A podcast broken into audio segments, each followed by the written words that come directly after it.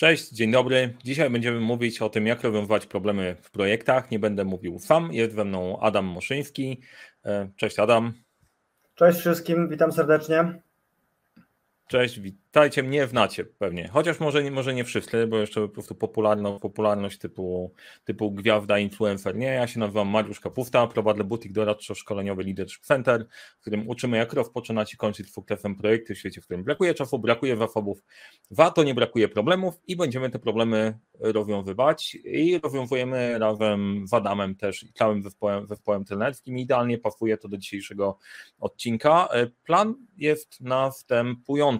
Mamy tutaj agendę, bo ja lubię gadać, Adam lubi gadać, a jak razem zaczynamy rozmawiać o procesach i projektach, to zajmuje dosyć dużo i pretekstem do naszego spotkania jest to, że niedawno skończyliśmy projekt dla naszego klienta wspólnie, Akademii Lidera Projektu, w którym jednym z modułów był właśnie moduł dotyczący rozwiązania problemów, który Adam prowadził i to chyba tytułem wstępu takiego najważniejsza rzecz, ale zanim o Akademii opowiem, to czym się Adam zajmuje w Leadership Center? Adam jest ekspertem od podejścia procesowego, mapowania procesów, pracy w Lean, rozwiązania problemów i pod kątem, i nie tylko. Generalnie zainteresowania Adama są szersze.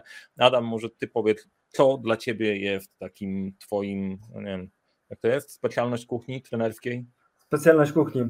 Tak, ja zajmuję się szeroko pojętym Leanem od samego początku, od jakichś 15-20 lat. Staram się usprawniać procesy, albo inaczej mówiąc, nawracać ludzi. Czyli pokazuję ludziom, że robią coś, co można zrobić inaczej, czasami lepiej, czasami gorzej, ale po prostu inaczej i dzięki temu, że robią to inaczej, patrzą na to z zupełnie innej perspektywy. To, że robiliśmy coś w ten sposób przez 20 lat, no to nie oznacza, że jest to idealny sposób. Ludziom często się jest trudno do tego przyznać. Poza oczywiście pracą żyję mocno, bardzo górami, bardzo wspinaniem i tam też rozwijam swoje pasje doradcze, no bo jak idziesz w góry, no to rozwiązywać problemy trzeba na bieżąco, a nie tylko o nich mówić. Trzeba działać, a nie tylko myśleć, co by się zrobiło w danej sytuacji. Prowadziłem moduł dotyczący rozwiązywania problemów, bo problemy cały czas z nami są, cały czas z nami będą. Pytanie, w jaki sposób będziemy do tych problemów... Zaraz jeszcze do modułu podejdziemy, bo to jakiś czas mnie namawiasz do tego, żebyśmy zrobili warsztat z chodleniem po górach projektami. Może zrobimy, tylko żeby nie kończyło się jak z Everestem. Dobra, niech nas trzyma agenda, no to jedźmy w takim razie. Ja powiem kilka słów na temat tego projektu, który kończyliśmy.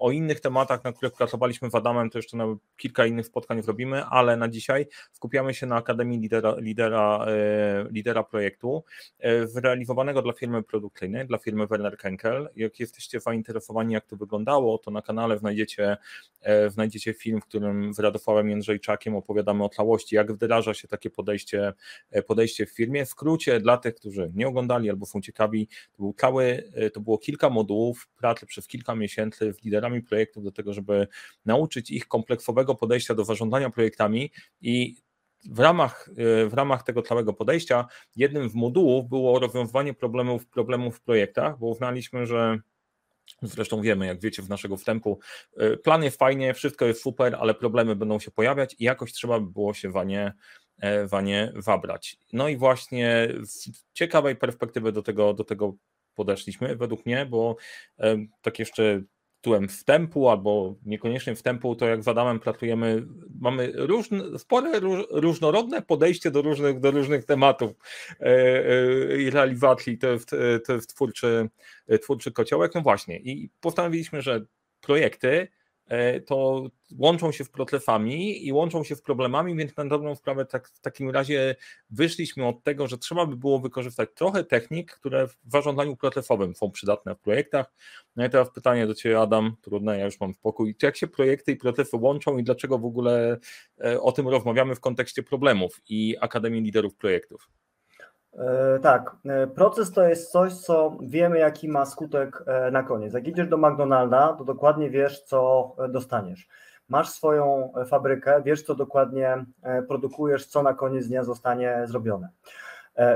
Zdarza się taka sytuacja, że trzeba coś w tym procesie poprawić, trzeba go zmienić. Albo w wyniku tego, że następują jakieś zmiany rynkowe, albo coś po prostu nam nie wychodzi, nie dowozimy jakichś wskaźników. No więc wtedy do gry wchodzą projekty, czyli coś, co jest czasowe, coś, co jest stopniowo doprecyzowane. I to jest bardzo fajne, bo jako linowiec cały czas się spotykałem z projektami. Dzięki narzędziom projektowym jesteśmy w stanie każdy proces poprawić albo usprawnić, bo to są dwie różne rzeczy, poprawienie procesu i usprawnienie procesu. Poprawiamy wtedy, kiedy coś nie działa, usprawniamy, jeżeli mamy jakąś inną wizję, nowy produkt wdrażamy. I pamiętajmy o tym, że zarówno jak pracujemy czy procesowo, czy projektowo, to pojawiają się problemy. Te problemy biorą się tak naprawdę z trzech powodów. Brak standardów, nie ma standardów, złe standardy, nie stosujemy standardy. No ja się zawsze zastanawiam z ludźmi, dlaczego nie ma jakichkolwiek standardów. Mariusz, jak Ci się wydaje, czemu nie ma standardów w organizacji? Zaraz jeszcze odpowiem, tylko jest jeszcze, zatrzymając się na wtarcie procesy i projekty, nie? Bo ja jak mówię, słuchaj, zarządzanie projektem to też jest pewien proces, nie? I nagle ludzie dostają... Robi się taki po polsku, jakby profesor Miodek to określił, robi się mindfuck, ale jak to? Nie? I teraz jak patrzymy sobie o całej akademii, nie, to firma chce wdrożyć pewien proces zarządzania projektami, który będzie dawał w miarę podobne rezultaty. Nie? Więc generalnie chcemy mieć trochę jak fabrykę projektów, więc potrzebujemy sięgnąć po metody stosowane na produkcji, ale jednocześnie my będziemy tam produkować całkiem różne produkty w tym procesie. Dla mnie to jest fascynujące. Po prostu tu można filozoficznie wchodzić mocno w detale, natomiast to, co jest ważne, to jak dużo narzędzi projektowych brało się w produkcji, choćby harmonogram wziął się w produkcji i wokół tego bym chciał zachęcić tych, którzy nas słuchają i oglądają do skupienia się, odpowiadając na Twoje pytanie. Nie? To tak jak powiedziałeś, że dobra, mamy albo brak standardów, albo niewłaściwe standardy. Brak standardów, złe standardy, niestosowanie standardów. Dobra, i Twoje pytanie brzmiało, dlaczego nie mamy standardów? Tak. Jak Ci się wydaje, czemu nie ma standardów? No kurczę, bo nie ma czasu na robienie standardów. No, generalnie róbmy tak jak do tej pory. Jedziemy, nie ma czasu, żeby robić standardy. Poza tym... Trochę tak, natomiast bardzo często jest też tak, że ludzie nie wiedzą, że można w ogóle jakiś standard wymyślić, bo nie mieli żadnych doświadczeń tu i teraz. Do tej pory to się nie wydarzyło, do tej pory się maszyna nie zepsuła, no to po co mamy wprowadzać standard, skoro maszyna cały czas działa? Nie ma zapobiegania. I to bardzo fajnie się komponuje z tym, co powiedziałeś, bo tak naprawdę w danej organizacji zarządzanie projektami to jest proces. Czyli tworzymy jakąś metodologię, w jaki sposób my tutaj projektem będziemy zarządzali. Można kupić jakieś narzędzia na rynku, można wdrożyć jakąś metodologię, która istnieje na rynku i ona będzie lepsza lub gorsza, ale najlepiej jest stworzenie własnego systemu, w jaki sposób my projekty będziemy prowadzili, dokładnie tak jak zrobiliśmy to Werner-Kenkel. Firma była produkcyjna i dostali kolejny proces, w jaki sposób te projekty mają u siebie prowadzić od początku do końca. Dzięki temu jest to bardzo mocno powtarzalne i nikt nie jest zdziwiony, co się dzieje na początku i co chcemy dostać na końcu. Ale w ogóle słowo standard, jak ja sobie myślę, i to standardowe. Okej, to ciekawe. Standardowa odpowiedź, jeżeli chodzi o standardy, jest takie, że to ogranicza, nie? Że... To jest taki punkt, który ja też złapałem dopiero na pewnym poziomie zarządzania czy prowadzenia swojej firmy. Bez standardu ciężko jest sprawić, żeby zapewnić jakąkolwiek zastępowalność, skalowalność i tak dalej, ale to... Powtarzalność procesu. Tak, no i zaraz o tym też będziemy mówić. No i teraz tak, jak nie dopuścić do problemów, jakie rozwiązywać? Ja jak zaczynałem moją karierę trenerską, jedno z oczekiwań, które ja tam dostawałem, jak sprawić, żeby nie było problemów w projektach. I to było pierwsze, co rozwiewałem, nie ma szansy, bo problemy będą. Tylko no, ten moduł zaprojektowaliśmy po to, żeby ludzie, jeżeli napotkają na te problemy, potrafili im albo zapobiegać, no bo to jest trochę produkcyjne podejście, możesz mnie poprawić, jeżeli tu jakoś inaczej, a drugie, jak sobie z nimi poradzić. Dlaczego, Lean cokolwiek mówi o problemach? Dlaczego podejście do problemów jest ważne czy nieważne? Lean jako taką jest filozofią, która mówi o tym, że szukamy wartości dodanej dla klienta, ale z drugiej strony szukamy strat i eliminujemy. Na produkcji zawsze występują problemy, wadliwe części, braki ludzi i są specyficzne narzędzia linowe, które są stricte skonstruowane po to, żeby rozwiązywać problemy. 5 razy why, problem solver i tego typu narzędzia stosuje się stricte na produkcji i to jest trochę taki język komunikacji na produkcji, tak? Raport 8D mówi o tym, w jaki sposób problem rozwiązujemy tu i teraz na szybko, ale też jakie działania podejmiemy, aby ten problem się nie powtórzył. Raport 8A dokładnie mówi też o tym samym, tylko w trochę w krótszej postaci. Więc produkcja wie, że będą problemy, wie, że te problemy trzeba będzie rozwiązywać, tylko te problemy na produkcji niestety są bardzo mocno powtarzalne. Jeżeli jakiś... No właśnie, tak jak powiedziałeś, raport 8D, 8A i tak dalej, nie? To teraz ustawiając w tym temacie, tych narzędzi jest sporo. Adam wybrał część tych, które najbardziej tutaj pasowały. Jeszcze jedna, taki side comment, jak ktoś przy 8A, 8D mu się odpaliła dysformulia, to nawet jak Adam mówi raport 8A, 8D, to przedstawia to w taki sposób, że wiesz po co to jest. To chciałem przekazać, żeby było jasne. I teraz tak, pogadajmy o tym właśnie, jak to wyglądało, o części tych wybranych elementów, które wybraliśmy do Akademii, ale też z takim podejściem, jak ludzie mogą to wykorzystać na co dzień. Proponuję tak, żebyśmy do tego przeszli. Chyba że jeszcze coś potrzebujesz dodać do 8A, 8D, jak ci przerwałem, ale... Nie, są to narzędzia i faktycznie to, co powiedziałeś, ja nie używam tego nigdy na szkoleniach, bo ludzie się boją obco brzmiących nazw, nie rozumieją ich. To są narzędzia, które przyjechały do nas z Japonii, a w Japonii jest trochę inna kultura. Japończycy na mundialu ostatnio sprzątali po sobie i po innych. Coś, co u nas jest nie do pomyślenia, więc czerpanie z narzędzi, które są stosowane w innych kulturach, na naszym gruncie jest mocno problematyczne, nie daje po prostu takich skutków, jakie byśmy chcieli. No, ja zawsze mówię, że naszym sportem narodowym jest zrobienie, jak jest procedura, to jest zrobienie poza procedurą, tylko po to, żeby udowodnić, że procedura jest bez sensu. Trochę tak mamy. Ja przyznaję, że ja nienawidzę po prostu wpisywania gdzieś tam procedur, etc. Chociaż, że nienawidzę, to nie jest mój ulubiony sport. Jakbym mógł robić coś innego, to bardziej te rzeczy kreatywne, ale jak patrzę z perspektywy właściciela i kogoś zarządzającego, to ostatnio jestem fanem. Jestem naprawdę fanem. Dobra, popatrzmy. Bo jak nie masz procedur, nie masz spisanych standardów, to nie wiesz, co się może zadziać. Nie wiem, jedzie trener na szkolenie i kto mu ma zarezerwować hotel? Sam sobie rezerwuje, czy wy mu rezerwujecie? Tak. Nagle się okazuje, że ktoś przyjeżdża i nie ma materiałów, nie ma paczki z post-itami, nie ma, nie wiem, prezentacji. No i teraz co my z tym zrobimy? Nie? Fajnie, że możemy pójść na żywioł, natomiast po co rozwiązywać problemy, które wiemy, że zaistnieją? Lepiej przygotować paczkę, wysłać trenerowi, otwiera paczkę, wszystko ma, prowadzi warsztat. Nie musi się zajmować, nie musi się skupiać na tym, czy będzie miał wszystkie elementy, czy nie będzie miał wszystkich elementów. To trochę tak jak przygotowanie jajecznicy. Jak masz wszystkie elementy do jajecznicy, no to robisz ją w 30 sekund. A jak ja nie lubię tego przykładu z jajecznicą, strasznie go nie lubię, nie?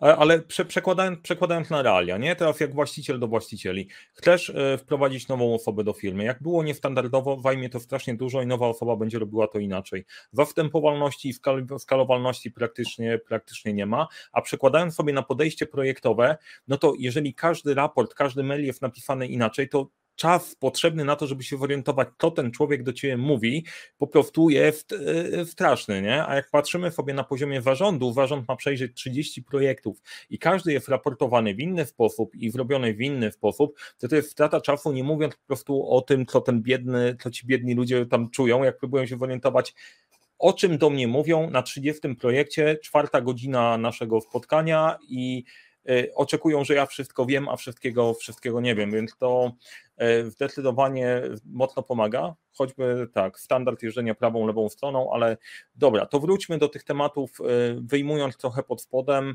co może pomóc w rozwiązywaniu problemów. Jedno z ćwiczeń, które ty zaproponowałeś, to było marshmallow. Tak, dlaczego? Wyzwanie piankowe jest to ćwiczenie, które zobaczyłem tam wiele lat temu w internecie. Jest robione na całym świecie, więc wnioski z niego są uniwersalne. Link do tego ćwiczenia pewnie będziecie mogli zobaczyć pod filmem, więc nie będę wam go szczegółowo omawiał. Natomiast głównie chodzi o to, że ludzie przyzwyczajają się do swoich pomysłów, bo jak mój pomysł jest nierealizowany, to jest nie okej. Jak prezes rzuci pomysł, to wszyscy się boją ten pomysł skrytykować, bo im się wydaje, że prezes ma monopol na rozwiązania. i patrzę na to z takiej perspektywy, ok, skoro on jest prezesem, to on zna się najlepiej. Ćwiczenie Marshmallow właśnie pokazuje to, że to jest zupełnie inaczej, że nawet najprostszy członek zespołu może mieć super pomysł i trzeba go słuchać. To ćwiczenie pokazuje, że wszyscy członkowie są ważni w organizacji, że trzeba czerpać z pomysłów wszystkich, że trzeba mierzyć czas, bo czas jest cenny dla wszystkich, ale kluczową rzeczą jest to, że ludzie orientują się, że brak planu powoduje, że to jest gwarancja porażki. To ćwiczenie robię standardowo, więc wnioski są zawsze takie same. Części drużyn nie udaje się zbudować tej konstrukcji, część robi to w sposób wyśmienity. Głównym wnioskiem z tego ćwiczenia jest to, że prototypowanie to jest droga do celu, czyli za pierwszym razem nam nie wyjdzie, za drugim razem nam nie wyjdzie, za trzecim, za czwartym, za piątym razem nam dopiero wychodzi i nie należy się bać szukania rozwiązania. To nie jest tak, że jak za pierwszym razem wymyślisz rozwiązanie, to ono jest idealne. Ono prawdopodobnie jest beznadziejne, tylko ludzie muszą wiedzieć o tym, żeby to rozwiązanie wyrzucić do kosza i szukać innego. No, ja wrzucę z tymi piankami i tak dalej, no bo jak prowadziliśmy to razem, to fajnie się dosyć podkręcało drużyny na zasadzie. Ktoś już ma dosyć wysoką tą wieżę, słuchajcie, tam ci mają wyższą trochę, tam ci mają już trochę wyższą i fajnie było widać emocje w niektórych zespołach. Niektórzy potrafili tą presję zarządzić nią. Nie, okej, dobra, ta jest okej, gramy bezpiecznie. Niektórzy nie, tam gdzie mają wyższą, jedziemy i to jeszcze wrócimy trochę do różnorodności. Ja tylko dla tych, którzy, bo nie wszyscy widzą, bo jak oglądacie, to widzicie, to część ludzi nas słucha. To wyzwanie Marshmallow polega na tym, że trzeba wbudować jak najwyższą wieżę w makaronu, na której jak najwyżej jest umieszczona pianka taka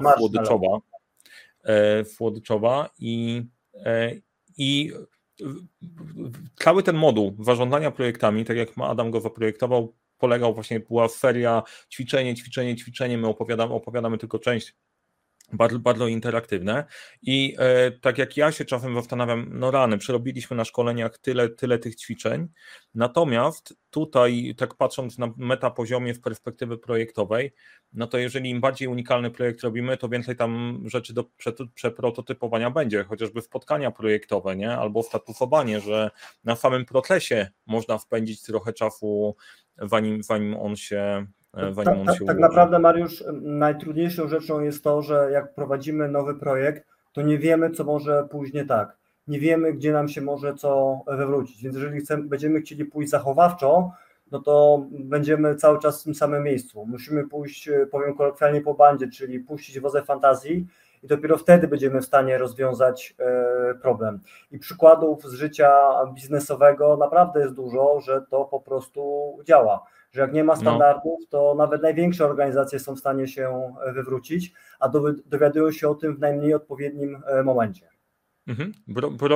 Bronisz status quo też tutaj. Jeszcze jeszcze jedną rzecz dorzucę od siebie, bo tak jak mówię, że no dobra, ja tych ćwiczeń widziałem sporo, jestem momentami sceptyczny, czy nie lepiej pracować na konkretnych tematach, że rozkładamy cały proces, bo o innych modułach też będziemy mówić w innych odcinkach.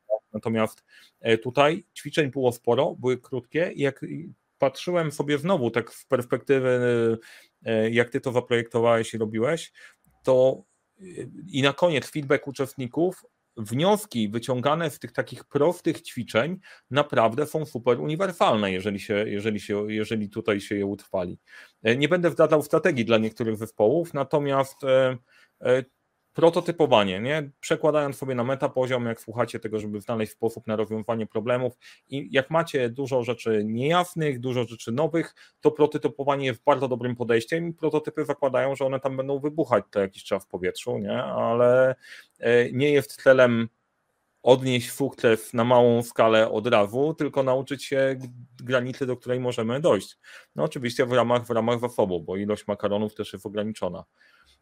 Zasoby wszyscy mają takie same, o tym należy pamiętać, że gdybyśmy mieli lepszych ludzi, ale nie mamy, bo wszystkich mamy tacy samych. Nie, gdybyśmy mieli inne materiały, no ale wszyscy mamy dostępne takie same materiały, nie? Więc sztuką jest wyprzedzić konkurencję w tych warunkach, które mamy tu i teraz. Chociaż jeden zespół zarzucił mi, że oni mieli makaron razowy, a tamci mieli biały i materiały były nie takie, no, ale wiadomo, że winny jest Mariusz przy rozprowadzaniu materiałów. Tak, dokładnie. Drugi ciekawy temat, tak przyglądają się pierwsze prototypowanie, drugi to smoki. To miały być smoki, ale ze smoków wyszły świnki.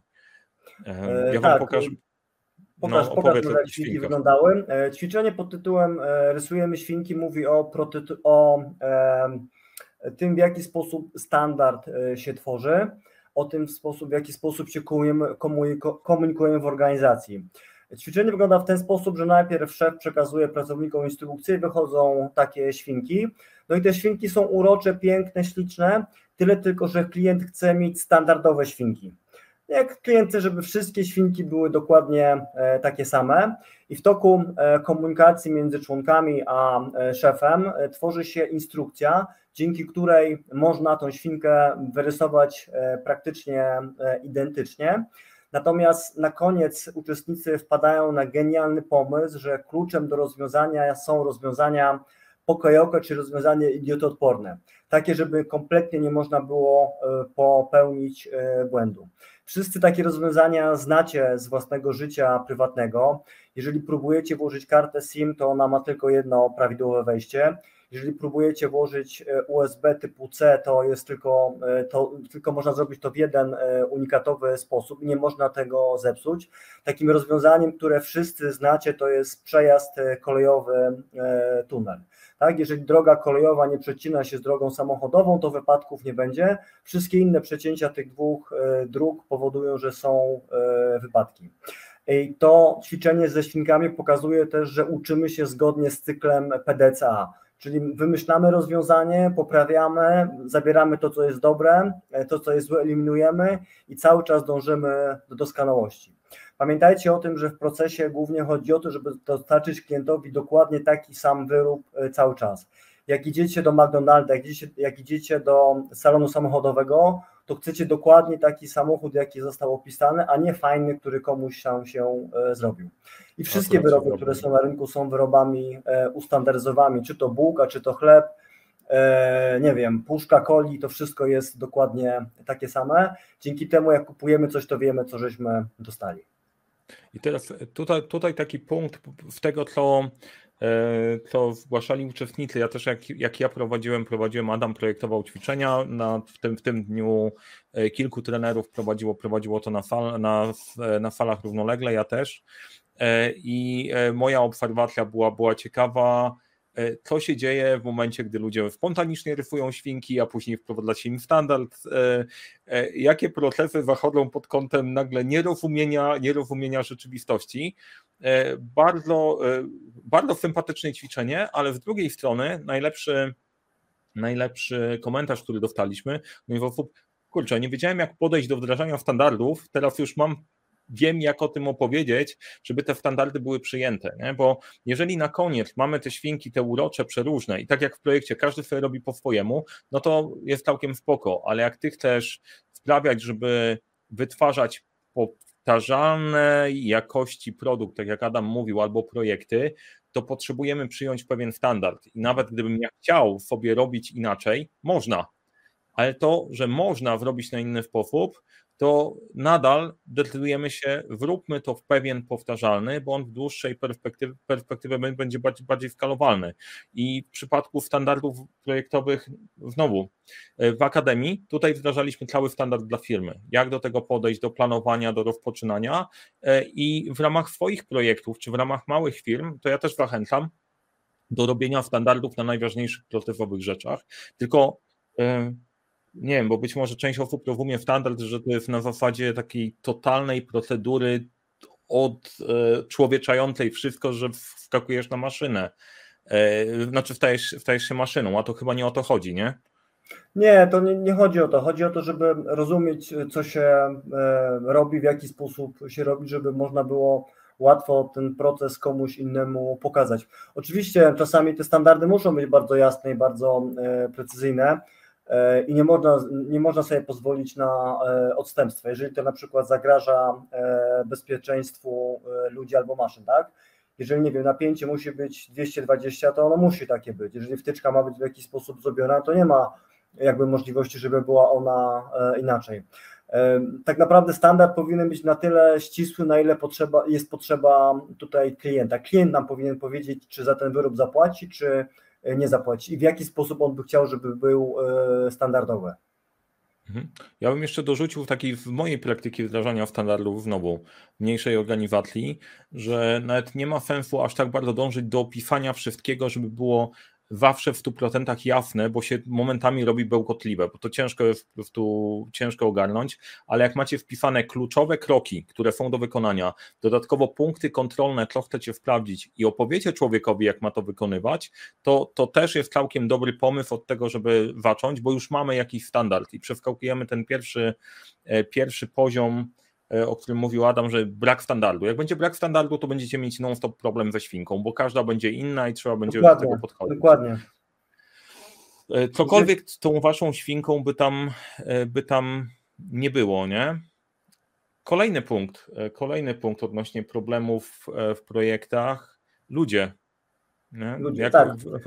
Terapeuci mówią, że każdy człowiek ma dwa problemy, mamę i tatę, nie?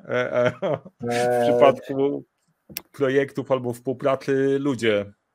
Okej, ja mam taką swoją wizję świata. Jeżeli masz właściwych ludzi i potrafisz budować zespoły, to jesteś w stanie każdy projekt, proces, problem rozwiązać. Jeżeli nie masz właściwych ludzi i nie potrafisz budować zespołów, to nawet najprostszą rzecz jesteś w stanie zrobić źle. Natomiast nawet jak masz tych ludzi, potrafisz te zespoły budować, to w jakiś sposób trzeba się z tymi ludźmi komunikować i te komunikaty trafiają do różnych osób w różny sposób, tylko i wyłącznie dlatego, że nie mają różne postrzeganie świata. I tutaj rozwiązaniem jest FRIS. FRIS mówi o stylach myślenia i stylach działania, czyli w jaki sposób podchodzimy do nowych sytuacji w nowym środowisku, ale też co potrafimy robić najlepiej. I najlepiej się mówi na przykładach. Ja jestem wizjonerem, czyli jestem otwarty na nowe wyzwania, otwarty na nowe pomysły. Jak ktoś mówi, że trzeba coś nowego zrobić, to ja podnoszę rękę, mówię im, ja jestem pierwszy. Jak trzeba wprowadzać standardy, czyli być dokładnym, no to już jestem trochę w innej sali, bo to jest coś, co sprawia mi mega dużo problemów. I tutaj Mariusz powiedział, że projektowałem ten moduł. Tak, projektowałem ten moduł i dla mnie to naprawdę nie była praca, tylko była przyjemność, bo miałem możliwość twórczej pracy, natomiast potem trzeba było to wszystko spisać, żebyśmy wszyscy wiedzieli, o co w tym module chodzi i to już generalnie dla mnie był problem albo wyzwanie. Z perspektywy jestem w stanie to uwierzyć, bo widziałem w drugiej strony. Z perspektywy FRIS-a mamy 4 typy. Wizjonerów, którzy tworzą wizję, badaczy, którzy dzielą włos na 4, czyli tak naprawdę zbierają dane, zawodników, którzy są świetni w realizacji wszystkich zadań i partnerów, którzy dbają o to, żeby była kawa, herbata i żeby było miło na spotkaniach. I to są te ich mocne strony. Nie należy zapominać, że ci ludzie mają również długie ogony, czyli coś, co nie sprawia im problemów, coś, co sprawia im problemy, coś, w czym nie są świetni, nie czują się dobrze. I jeżeli wiemy o tych ludziach, w jaki sposób funkcjonują, to łatwiej im te dane zrobić. Jeżeli mamy prezesa wizjonera, no to prezes wizjoner rzuca milion pomysłów na godzinę i teraz pytanie, czy my wiemy, które mamy realizować, czy on po prostu będzie miał inny pomysł za chwilę. Jak mamy prezesa badacza, no to on potrzebuje miliard danych, żeby jakąkolwiek decyzję podjąć, pod warunkiem, że w ogóle taką decyzję jest w stanie podjąć. Zawodnik z kolei będzie wszystko szybko realizował bez względu na to, czy ma to sens, bo on po prostu chce zrobić zadanie, a partner dba o to, żeby wszystko było ok, chce zadowolić wszystkich. Jak się na niego krzywo popatrzymy, bo nam się w nosie zakręci, to jemu się wydaje, że coś żeśmy źle zrobili. Ja tą metodologię FRIS-a może nie odkryłem, ale zacząłem stosować wtedy, kiedy budowałem zespoły i one mi się nie kleiły. Czyli był zespół, który miał super pomysły i na tych super pomysłach to się generalnie kończyło. Nie potrafili niczego dowieść do końca. Więc ja członków zespołów zacząłem wymieniać, zacząłem rotować i nagle się okazało, że jeżeli zbuduję taki zespół, który ma wszystkie 4 postaci, no to jesteśmy w stanie każdy projekt dowieść do końca tak naprawdę w trimminga, bo każdy wiedział, za co odpowiada, co ma do zrobienia I u nas w zespole Leadership Center dokładnie też tak trochę jest, nie? Ja wiem, za co ja odpowiadam, ty wiesz, za co ty odpowiadasz, Melania wie, co ma dowozić, no i to wszystko gra i buczy tak, jak powinno. No, zdecydowanie jest różnorodne, jeżeli chodzi o, ja kilka różnych na sobie przećwiczyłem testów osobowości przy różnych MBTI, insighty, diski, kwestionariusze, strengthfindery, etc. FRIS jest naprawdę fajny, prosty, pasuje do naszej filozofii. I teraz znowu wyjdę na nasz metapoziom, nie? Bo pod kątem rozwiązania problemów, dlaczego w projektach, nie?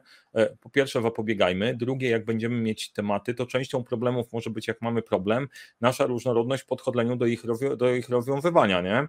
I jak nie złapiemy tej różnorodności, to mamy jeszcze dodatkową warstwę problemu, która wynika z tego, ale o co ci, człowieku, chodzi, po co komplikujesz, rozwiązujmy to, a tutaj słuchaj, pędź tak dalej, to właśnie omijasz część informacji i być może, no, ja mam takie wrażenie, że po kilkunastu latach pracy, gdzieś prowadzenia firmy, odkrywam na nowo pewne metody, o których słyszałem, które rozumiałem, z których korzystałem, ale jeszcze coraz bardziej widzę, że słuchajcie, w tych podstawach i w tych fundamentach jest największa wartość, więc żeby sobie nie zrobić problemu w projekcie, no to tych ludzi jakoś trzeba by było też uwzględnić, boję się powiedzieć, wziąć pod uwagę, żeby jakiegoś błędu językowego nie zrobić, ale to dobra, wbierzmy w całość, bo to nie były wszystkie części z tego modułu do zapamiętania dla tych, którzy nas słuchają, oglądają pod kątem projektów. To warto, żeby słuchacze, oglądacze, widzowie wyciągnęli dla siebie. Adam, twoje... Okej, z mojej perspektywy tak. Problemy zawsze będą, pytanie w jaki sposób do nich podejdziemy. Problemy różnią się od wyzwań w tym, że wyzwanie jesteśmy sami w stanie rozwiązać, do problemów potrzebujemy stworzyć zespół. No i moja perspektywa zawsze jest taka sama. Są trzy źródła problemów w organizacji. Brak standardów, złe standardy, niestosowanie standardów. Dlatego stosujemy cykl PDCA i rozwiązania poka-yoke, które zapobiegają błędom. Da się to wprowadzić, nie zawsze się to opłaca wprowadzić. Natomiast tak czy inaczej trzeba włączyć myślenie. Myślenie ma wielką przyszłość. To, co powiedziałeś, Mariusz, że faktycznie te proste rzeczy są najważniejsze. Jak jest problem, to go weźmy na tapetę, zbudujmy zespół, zastanówmy się wspólnie razem, co możemy zrobić, żeby ten problem rozwiązać tu i teraz, a druga rzecz to, co możemy zrobić, żeby ten drugi raz ten problem nie zaistniał. I tyle. Okej, spoko. To, co cieszy świat konsultingowy, to, że problemy się nie kończą, ale to jest jak problemów nie masz jak nic nie robić. Z mojej strony prototypowanie, nie bać się testować, jeżeli jesteś w środowisku, w którym trzeba testować. Chyba że wszystko jest znane i robimy faktury. Druga część, standardy. To jest, jeżeli czujesz, że non-stop musisz gasić pożary, to jest spora szansa, że tego standardu właśnie tam nie ma. Trzeci element to różnorodne podejście ludzi. Mi to daje fajną perspektywę, bo jedno to jest na etapie osobowości, drugie, takie mój konik, to jest podejście na poziomie wartości, które też ma ogromne znaczenie. Może się okazać, że to różnie działa. Teraz dlaczego te punkty znalazły się w programie? To chyba już o tym opowiedzieliśmy, nie? Że chcieliśmy zrobić to tak, żeby w ramach tego modułu nie budować ludziom złudzeń, że problemów nie będzie, a drugie tak, pokazać, że są narzędzia, które mają swój potencjał i można je wykorzystać tu i teraz bez robienia dużej filozofii, bo to nie o to chodzi, żeby się... nie wiem, szukać rozwiązania idealnego dla problemów, tylko raczej się z nimi mierzyć. Chyba większość tych narzędzi, które pokazywałeś, to z tej filozofii wynikają. Jest problem, tak, będzie rozwiązanie, nie? Ale to też jest ciekawe, tak jak poka-yoke, nie wiem, czy zwróciliście uwagę, bo Adam to wrzucił skrótowo z tym idiotoodpornym podejściem, że być może ty pracujesz w organizacji, w której organizacja i proces już tak dojrzały, że ty nie masz szansy popełnić błędu, bo ktoś wymyślił to w taki sposób, że ty tej wtyczki do gniazdka nie włożysz, bo jest tam bolec i temu zapobiega, nie? I to by było super, nie? Móc coś takiego sobie stworzyć procesowo, projektowo myślę, że dobrą radą było te błędy wychwytywać w miarę szybko, nie? I mieć taki mechanizm, że wiesz, że błąd się gdzieś pojawił. Projektowo warto wprowadzić sobie taką zasadę, że mówimy o błędach tu i teraz. Taka konwencja chicagowska, jak jest w lotnictwie. Nie, okej, jest coś idzie nie tak, jak nam się wydaje, to od razu o tym mówimy, a nie czekamy do spotkania projektowego, nie czekamy, aż to nam wybuchnie w twarz. Nie? Miałem zrobić zadanie, nie mam bladego pojęcia, jak to zrobić, napotykam trudności, od razu dzwonię do szefa projektu, product managera, scrum mastera, czy kogo tam mam nad sobą, słuchaj, widzę jakieś tam zagrożenie. Może, nie wiem, straszę cię, ale wolę, żebyś o tym wiedział tu i teraz, bo jak sobie z tym nie poradzę, to może być jakiś tam problem, nie? Że cały zespół tego nie dowiezie. Ja pamiętam, jak przekisiłem kiedyś taki problem, bo uznałem, że liderzy przychodzą w rozwiązaniem, a nie w problemem. To mnie dużo nauczyło. Dużo osób, które się dzieliły swoimi doświadczeniami, mają podejście w projektach takie, że nie karzą za przyniesienie błędu, ale za przekiszenie błędu i ukrycie go robią rozpierduchę na makwa, bo to jest najgorsza rzecz, którą można zrobić, po prostu nie chcesz być zaskakiwany.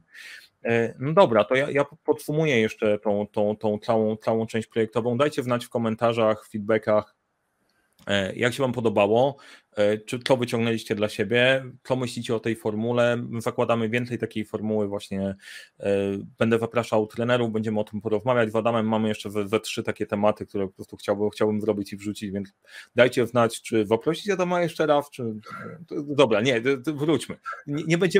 Nie będziemy tego wycinać, bo i tak się zobaczymy, ale ponieważ tak jak prototypujemy i w tym marshmallow, to szukamy formuły, nie? Może coś gdzieś inaczej. Ja chciałem zachęcić dla tych wszystkich, którzy myślą o tym, żeby sobie rozwinąć zarządzanie projektami u siebie, no to jesteśmy do dyspozycji, ja, Adam, pod kątem zarządzania projektami, rozwiązywania problemów, pracy z procesami, mapowania procesów. Natomiast ponieważ bohaterem była Akademia Liderów Projektów, to tych wszystkich, którzy mają duże zespoły, zamierzają wdrożyć standard zarządzania projektami, to zapraszam was do kontaktu. Link znajdziecie w opisie do filmu.